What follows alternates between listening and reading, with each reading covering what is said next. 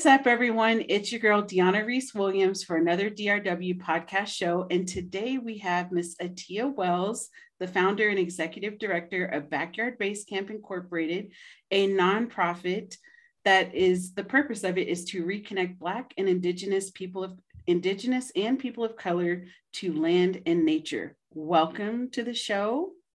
Thank you so much for having me. Absolutely. So, what you all don't know as an audience, Atiya and I connected, or Tia and I connected over two years ago. And I promise you, I've been a fan of Backyard Basecamp ever since I knew all of the work she's doing in the Baltimore area. I'm sure you all have seen, um, well, I don't know if you have seen the Kelly Clarkson show, but they were featured on the show. Um, she's been featured through Natural Start Alliance, and among so many other organizations, just making sure that Backyard Basecamp has a voice and is is just showing up everywhere. So tell us, tell us about who you are and what do you do? Yes, sorry, I had to make sure my phone was silenced. Um, so, Good morning, good afternoon, good evening, wherever you are in the world. Um, as Dee mentioned, I am Atiya here in Baltimore City, Maryland, um, and I'm the founder and executive director of Backyard Base Camp, um, where we have uh, a 10 acre land reclamation project called Bliss Meadows um, that we have sort of turned vacant land into a space for urban environmental education. Um, we have an urban farm where we also have an element of food access. And we also have farm animals on site that we use for educational purposes. So we have chickens, we have goats, we have sheep, we keep bees, and we teach people all about how they can keep these animals in their backyards in Baltimore. Wow. So with teaching them, I'm just curious, have people actually added animals to their backyards yet? Yes. Um, so the gift and the curse of the pandemic, right? A lot of people were home. And so um, people really started with chickens because they yes. are like easier to manage um, and they're not as hard as people think they are. You just need to like give them a home and cover them keep them safe from predators. Um, but once people sort of got the handle on that and you know we told them what stores they needed to go to what the permitting process looks like um, a lot of people were excited to to get chickens um, and then like baby chicks are so cute. Like everybody wants to have a baby chick and i'm like yeah but you know make sure that you're ready for, for when they get for when they get older when they get bigger. Um, but a lot of folks definitely have started with chickens. They love getting fresh eggs. Um, and now we have like a little chicken community um, on facebook. I love i have so we have three chickens also known as the city chicks. And we started very small. We started with four but unfortunately one of them passed like within a few days of us having her but it is the i feel like it's kind of the gateway. And it's funny my family's like so you guys have a farm? I'm like no we have three chickens. Three. We but i guess with three chickens and three dogs that uh, they consider it a farm at this point. So wow that's amazing. So what about the importance of reintroducing the community to nature? Um, mm-hmm. you stated that basically you wanted people to really connect even within their own backyard. So why was that important for you? Um, for there was there was a few reasons, but the main reason was that when I first became sort of a lover of nature about 10, 11 years ago, um, I wanted to like know all of the things, right? So I was signing up for all the workshops and classes on nature education, environmental education, um, you know, tree identification, things like that. And I just kept noticing that I was always the only Black person in all of these rooms, no matter what day, time, um, time of the year. Like I was always the only one. So I just, I had this like burning desire to understand why that was. Um, and also to be the face that I was missing. And so I felt like, you know, in order to to sort of uh, reclaim or reframe that narrative, um, I needed to create a space, a safe space for Black people to come and learn um, about nature and just um, reconnect with and remember what it was like to to play outside and to to to to to live outside and to just you know um, be close to trees and plants and, and insects and things like that. And I learned a lot about ancestral wounding and ancestral trauma. And just wow. for Black folks and other folks of color, you know, um, my mentor, Leah Penniman, the author of Farming While Black, has said, like, nature may have been the scene of the crime, but she is not the criminal. Um, wow. And so, so many bad things have happened to us outside that we as a people sort of have come to associate nature with bad things happening to us. Um, and what I like to say is that part of the reason why we were stolen and enslaved is because we knew we knew the land we were of the land. And so that was um, the driving force behind african enslavement. Um, and so again i just want to empower um, people especially those who live in the cities to to really like bridge that gap and become go back to nature reconnect um, with your roots. Absolutely. Wow. There's so much just within that statement especially um, I talk about my experience of just growing up um, visiting my grandparents in New York City, and mm-hmm. that the connection to nature was literally stepping outside of the apartment and walking the city blocks and going to the store. And even though people think, like, oh, well, that's not a big deal, but it was a big deal because the playground downstairs was like concrete and then mm-hmm. like rubber turf, like that was it. Um, but it was a big deal if you went to Central Park, like that was the main green space. But I still feel like when you stepped out of the building, you're still stepping out into nature. There were still trees. I remember yeah. them very distinctively as a child. So I think it is important to um, just to start reconnecting. Mm-hmm. So why do you think it's uh, why do you think nature is important for young children? From personal experience, um, I don't think I've shared it with you, but um, I suffered from postpartum depression after I had my second child, my son, and um, going outside with my kids really helped me to heal through that process. And what I found is that outside, my kids were different kids. like, they weren't um, continuously looking for me, looking to me to like entertain them. They like found um they found entertainment in like the sticks and the leaves and you know like they would sit near the stream in one of our local parks and just play there for hours. We spent like five hours in a park one day. Um, wow. um and it was like the most magical day to all of us. Um, and I also have witnessed them like becoming more confident, them becoming more kind and compassionate, um, them becoming like better friends um, because you know they they've started to sort of house insects and snails and things that they find um, and and just the pure joy um, that I see and that I witness in these kids when they like find something as common as like a pine cone. They're like, Miss Tia, I found it. and it's like it, it you just have to go back to like your own childhood and just working with kids outside it gives you like this this new chance to sort of see things with fresh eyes again yes. um, and to understand the world in a different way um, i right now i can akin that to like you know when people become grandparents and they like they say we're parents again now we got a right. second chance to do it um, i feel like just being outside with my own kids with other people kids and really like showing them what they can do and like really helping them step into their own bodies outside is has just been amazing. And and i i have not seen the same effect indoors. Absolutely i mean everything you just said.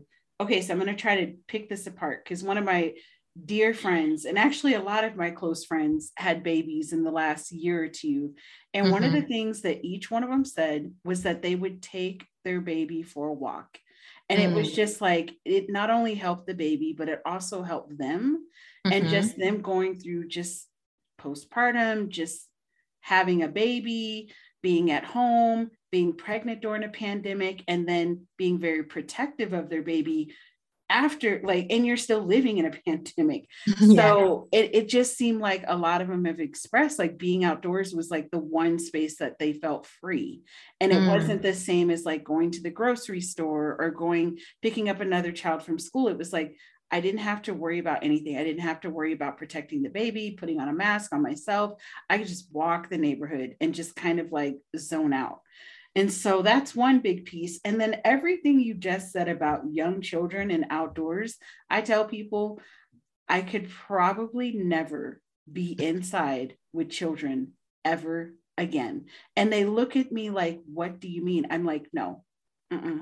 My last year in public education was intense.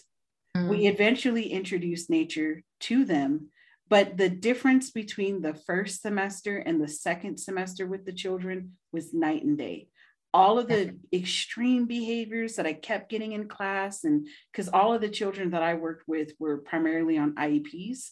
Mm-hmm. Um, and so there was just a lot just a lot and for whatever reason my class list they gave me all the kids with all the tough needs and it was fine we made it work but it was something about them going outdoors and being in the garden area playing outside for more time versus playing with the toys inside it just it was more of an issue of like okay time to get on the bus. And they're like no i don't want to go.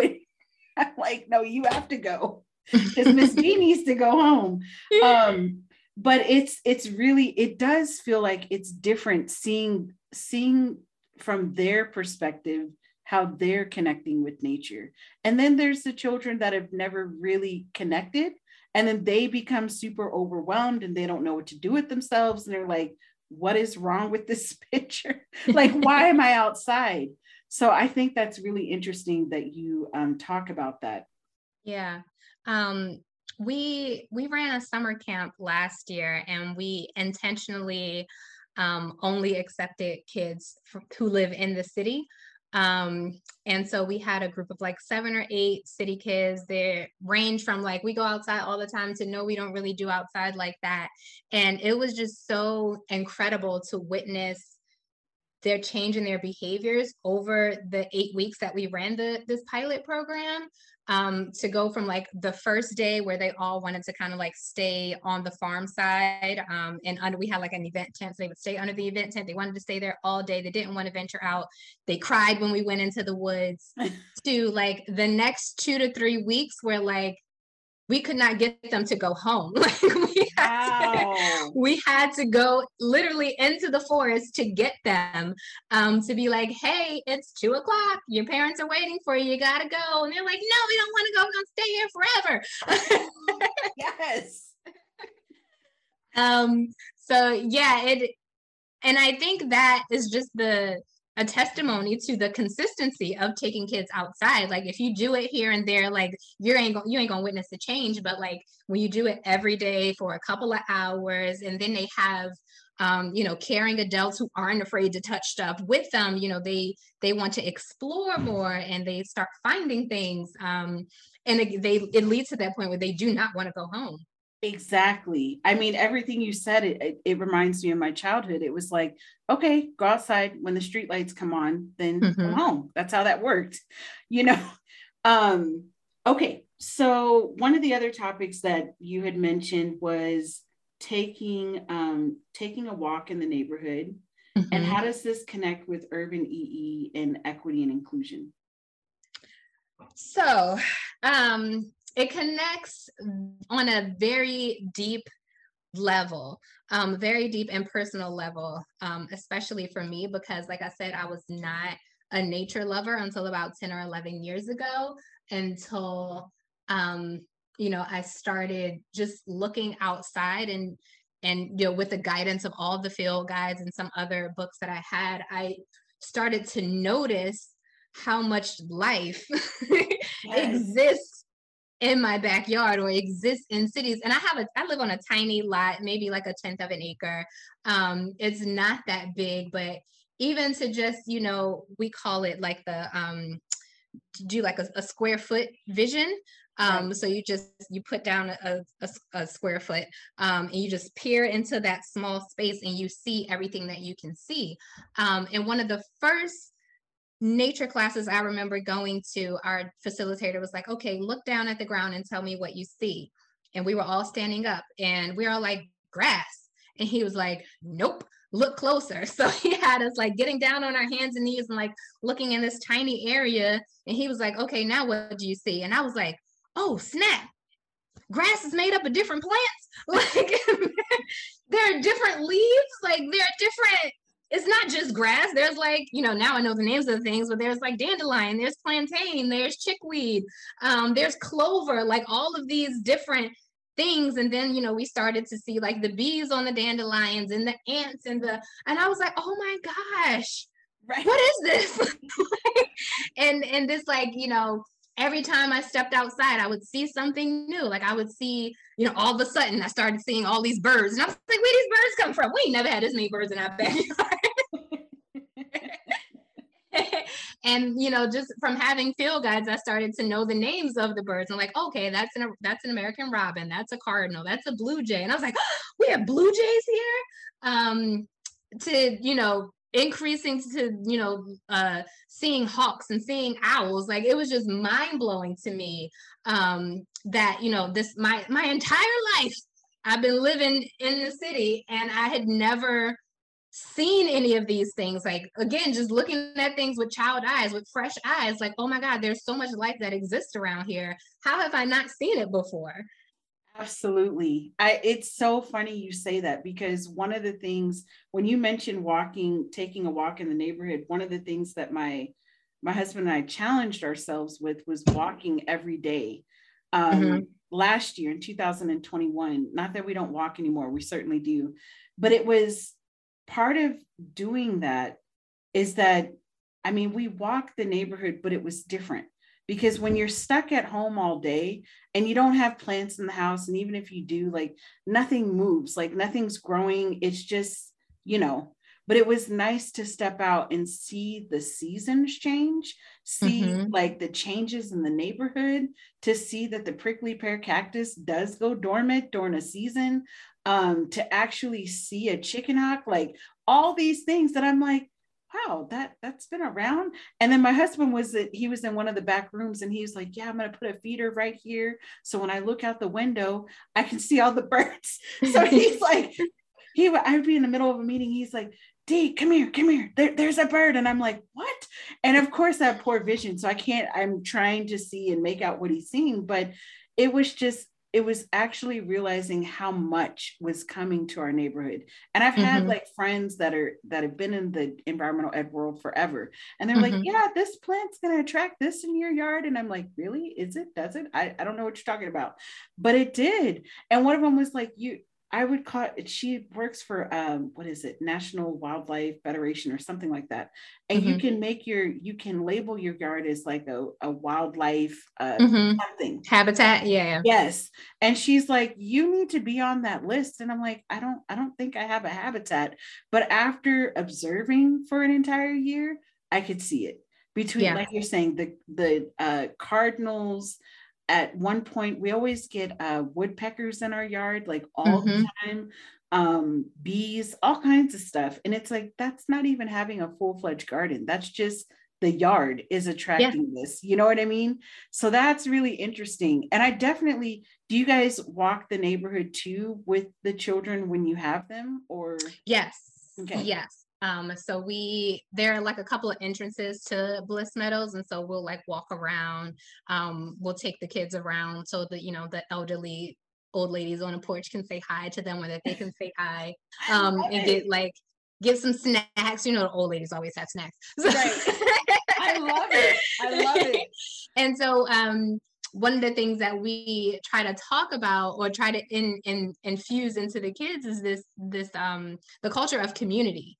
And so you know i think now people are just so used to well not anymore but um before people were so used to just like driving to work and driving home and not really doing anything in between to the point where like we don't even know who our neighbors are. Um and uh, this also stemmed from you know the pregnancies that i had because like i'm originally from new jersey i live in baltimore now so i don't have a lot of family here and right. i remember thinking like you know everybody's always like it takes a village to raise kids and i'm like where the hell is the village where y'all at so true. It's like, where's the village?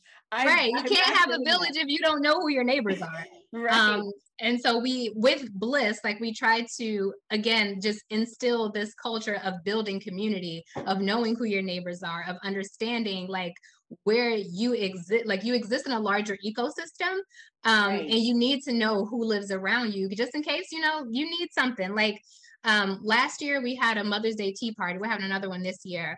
Um, and it was really interesting to see like the neighbors come together and like there were people who lived on the same street for like 16 years, girl. And ain't never met each other, don't even know each other's name, never seen each other before until they came to an event at Bliss. And I was like, that's crazy to me. Like growing, I grew up, you know, in the hood. So like everybody knew everybody. It was part of the projects that got that became like a subdivision. So like you knew whose kids were whose, you knew whose auntie was whose, everybody knew your parents. So like coming to it was like culture shock for me to come to a place where like that was not the norm. Yeah. Um and like our house was a community house so like the kids were always we had like computers and stuff so kids were always in our house and so i was like yo my kids don't have we, they don't have that no. and you know i was like people I was like go tell the kids to play outside i'm like ain't no other kids out there I've been saying that is yes, I have said kids don't go outside because there are no other kids to play with. So when they go outside, like five minutes later, they're like, all right, I'm done yeah, there's like nothing. And yeah, this is this is a whole conversation I've had um for I feel like for the last 2 years. Mm-hmm. But just talking about like I live in an older neighborhood and they put a new neighborhood up across the street and it's interesting because the yards are much much smaller like much mm-hmm. smaller and i'm like well how do they play like if you want to have a friend over like where do you play if you wanted to play outside like are you playing in the street not that you can't but like you just said, people don't, they're not as connected to their neighborhood as they were before. So like people don't even drive on the street as if children live in right. the neighborhood. They drive right. like, you know, it's just a regular highway. Um, but it made me think like, okay, well, the park is a half mile away, which is fine. But it's like you what are you going to do send your four year old outside and say okay go take your friend go walk to the park like it's just it there's just this huge disconnect and mm. I remember when I became a parent guardian, it was it was different because I'm like, well, why, where are the friends? Why, why are you not hanging out with anybody? Like, what is happening? And I realized like it's part of the generation. I don't know if we're just fearful. Well, I do know that based off of documentaries and research and all of that. But there's this, this fear that children can't be outside. And if they are outside, something is going to happen to them. And so um, I just think it's great that you're building community within the neighborhood and building that village. I think that's important. All right. So for my new segment for the podcast, we have the ECE hot topic. And there's a couple of topics, one of which we're kind we've kind of already been covering, but redefining what nature is. Why is that a hot topic? And I believe it ties in with equity, inclusion, and cultural uh, relevancy.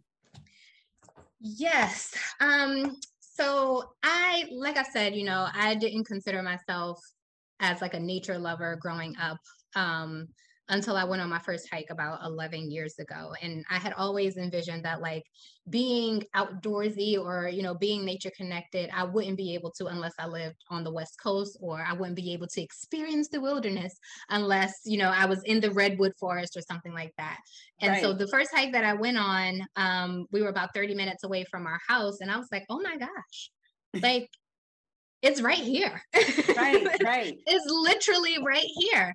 Um, right. which also, you know, tied me back into exper- exploring my backyard more and exploring my neighborhood more.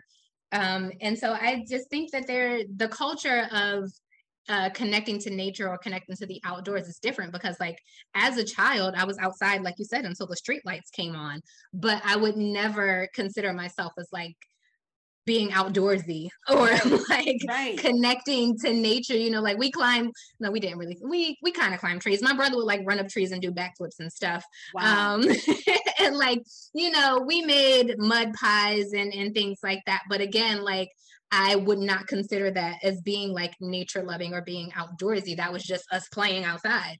Right. Um, and so like and we spent a lot of time in the backyard like in the in our subdivision like there was a shared backyard and so mm-hmm. like each um each house or each apartment had that one general backyard um, where we all hung out. But like again, we did not consider that at the time. Just you know, connecting to nature. That was just us again being out outside.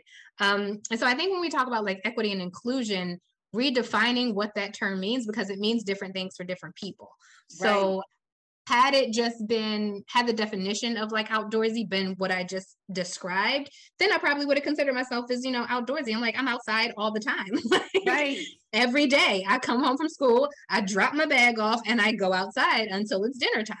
Um, but yeah, so it just is, is not like that. And then when you also have the picture of an environmentalist or an outdoorsy person or a nature loving person, it's always like a white man and like a Patagonia sweater, um, with like some some some some hiking gear and like the the ski shades, right? right. Um, and so, and so I was like, okay, like that's not that's not the space for me. That's not the space that I'm trying to be in. I do like being outside. And even when I started liking to to hike and everything, like I still did not consider myself outdoorsy because I wasn't doing like extreme sports. Like I was right. just like hiking a mile or three or something like that. Like I wasn't, right. I wasn't, I was consider like I wasn't living the life, so to speak. Right. right. No, everything you're saying, I'm like, is she was she living my life too?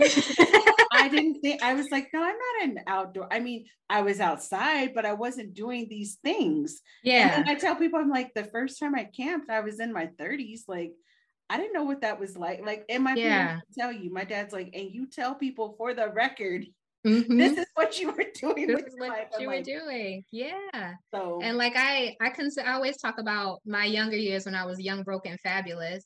Um like I like getting my nails done and my hair done and and I felt like, you know, when I sort of crossed over into this world of being like nature, I was like, oh, I can't do those things anymore because nature yes. people don't do that. Yes. so yes. I had this like identity crisis I was going through.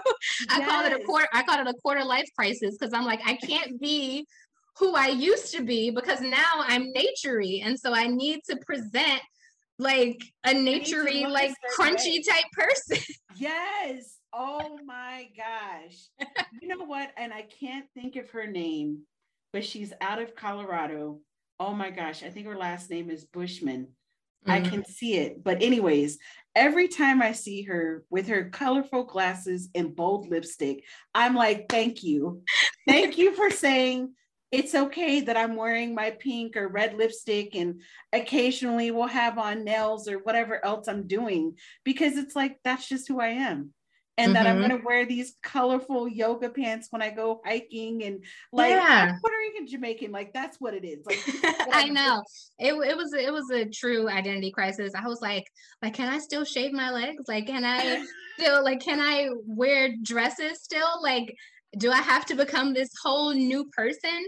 Um right. yeah and i i definitely had a quarter life crisis because i was like this is who i used to be. This is who i'm becoming. But oh can i still God. i don't feel like i can still do these things. Um and then like once i broke out of that like i've been fine. Right. It was an ordeal. Right. Did you feel like it impacted your hair and how you styled it or anything along the lines of that? Um you know prior we lived in florida for about two years um in 2016 yeah 2016 2017 we came back to baltimore in 2018 and prior to living in florida i had always had my hair straightened. Like i don't i stopped perming my hair in 2000 um 2009 i believe. Um so just I, so i had it natural but i would always get it um flat ironed or like straightened. right, right. um and then we moved to florida and like you just wasting your time getting your hair straight. um, and then when we came back is when we came back from Florida is when I started like getting into nature and I felt more comfortable at that time wearing my hair um, natural because of how it how it I, I wore it in Florida and I felt like you know my natural curl pattern was popping more um, because right. I wasn't introducing that heat element anymore and so I I think I'm more comfortable with my hair um, than I think I would have been had we not moved to Florida. Yes, yes. And see, I've been wearing locks for a decade now, but I yeah. quit relaxing my hair around when did we move to Arizona? 2010. Um, I think the last relaxer may have been 2010, 2011, somewhere in that neck of the woods. But yeah, I was I was done. I was done with all of that.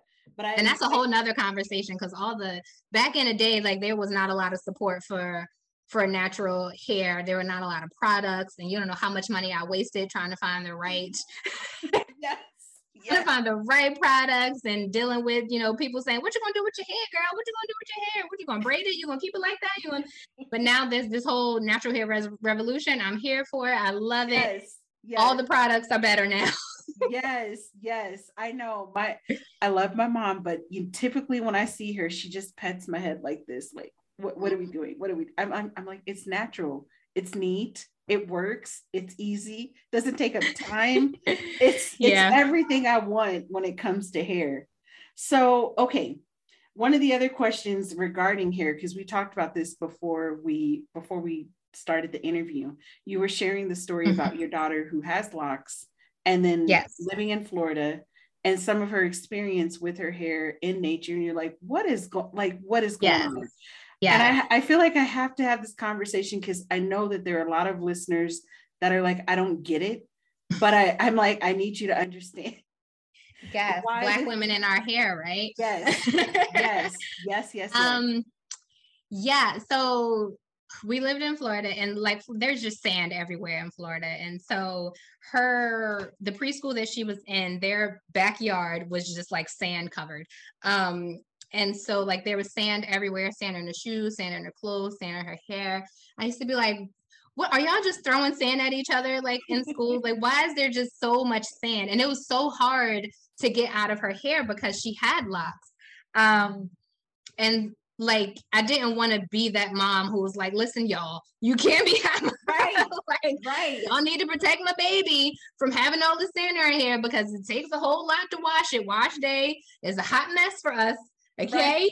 Right. Um, and so I like I literally just had to deal with it. Like we live 10 minutes away from the beach. And in Florida, like if you ain't got nothing to do, you just go into the beach anyway. Um, right. and so like once I sort of let the reins go on the sand being in her hair, we had we were on our way to moving back to Baltimore anyway. And then, you know, I had to cope with um, you know, getting sticks and leaves in her hair because now she was like rolling around in the grass.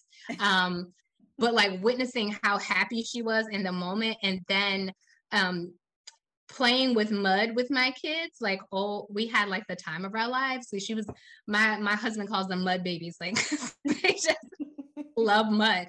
Um they get it everywhere. Got in her face got in her hair um but now i'm like you know what? We have a washer and dryer. We have a tub. You know?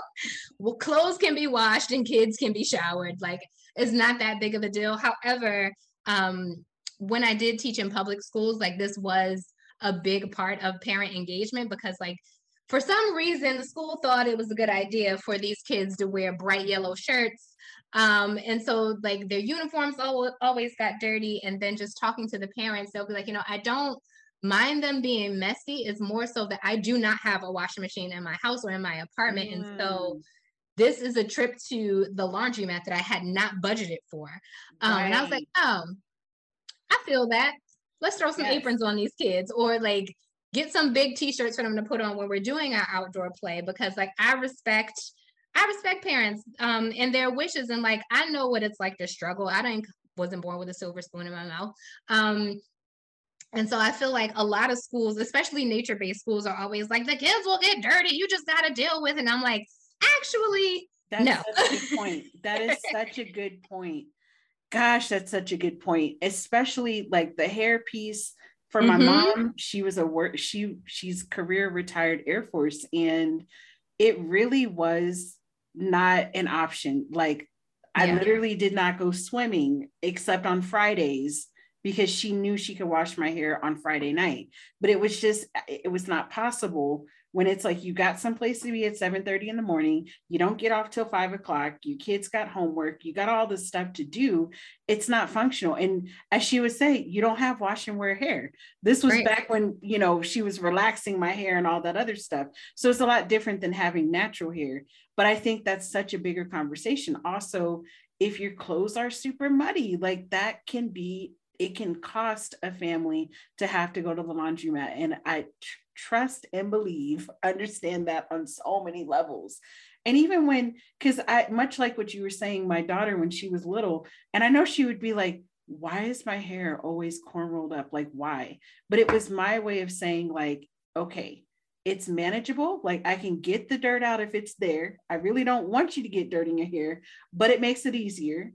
But also, like, she can swim. And that was a big thing for me. Like, I just did not want her to grow up not knowing how to swim um, as someone who nearly drowned at 14 because I could swim, but I didn't have the skills. I never had lessons or anything like that.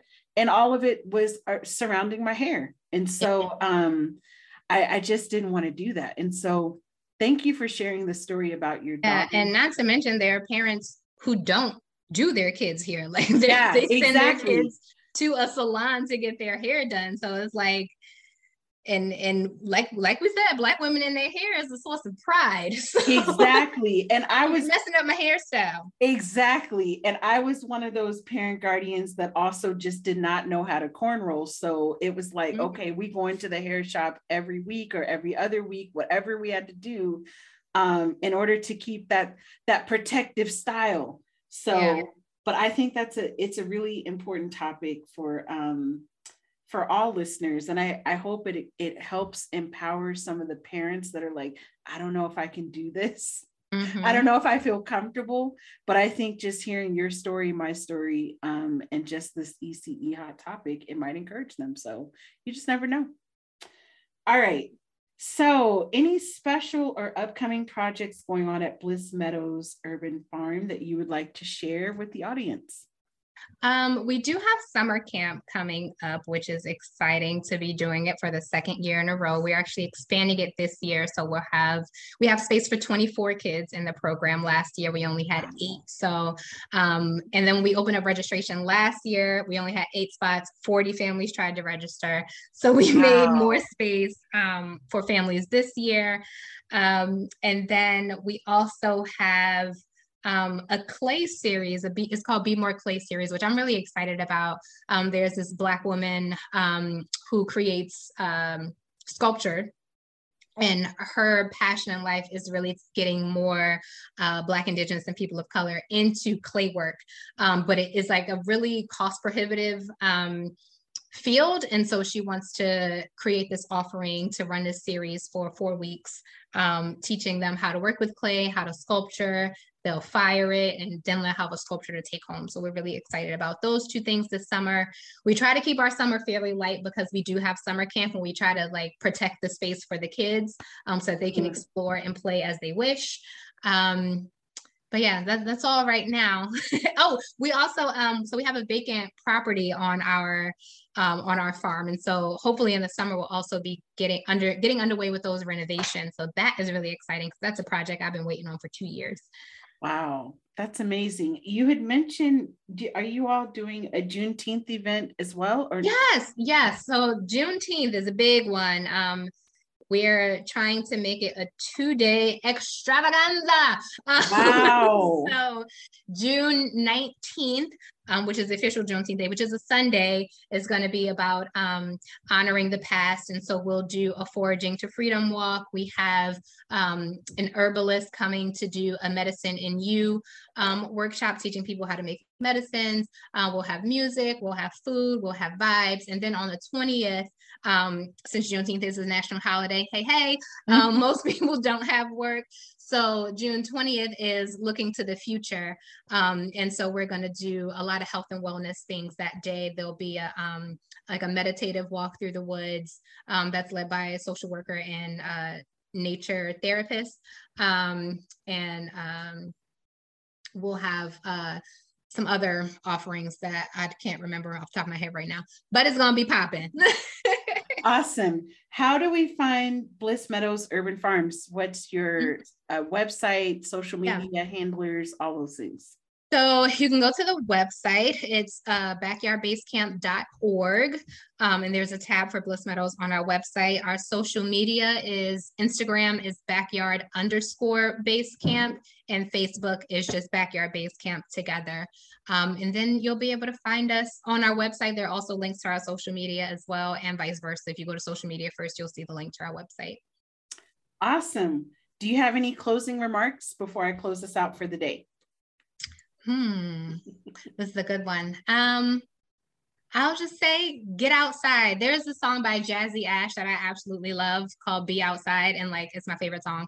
Um so we play it all the time. It's like a jazzy type um type anthem to just like go outside. right, right. I love it. Okay, I'm going to have to check out this song. All right. Well, thank you so much, Tia, for joining the DRW podcast show today. If you want to see or support this podcast, you can go to my website at dionareesewilliams.com, or you could also support this podcast by checking out my new book, Sweet Potatoes and Mud Pies. Thank you and continue to be blessed in nature. Until next time.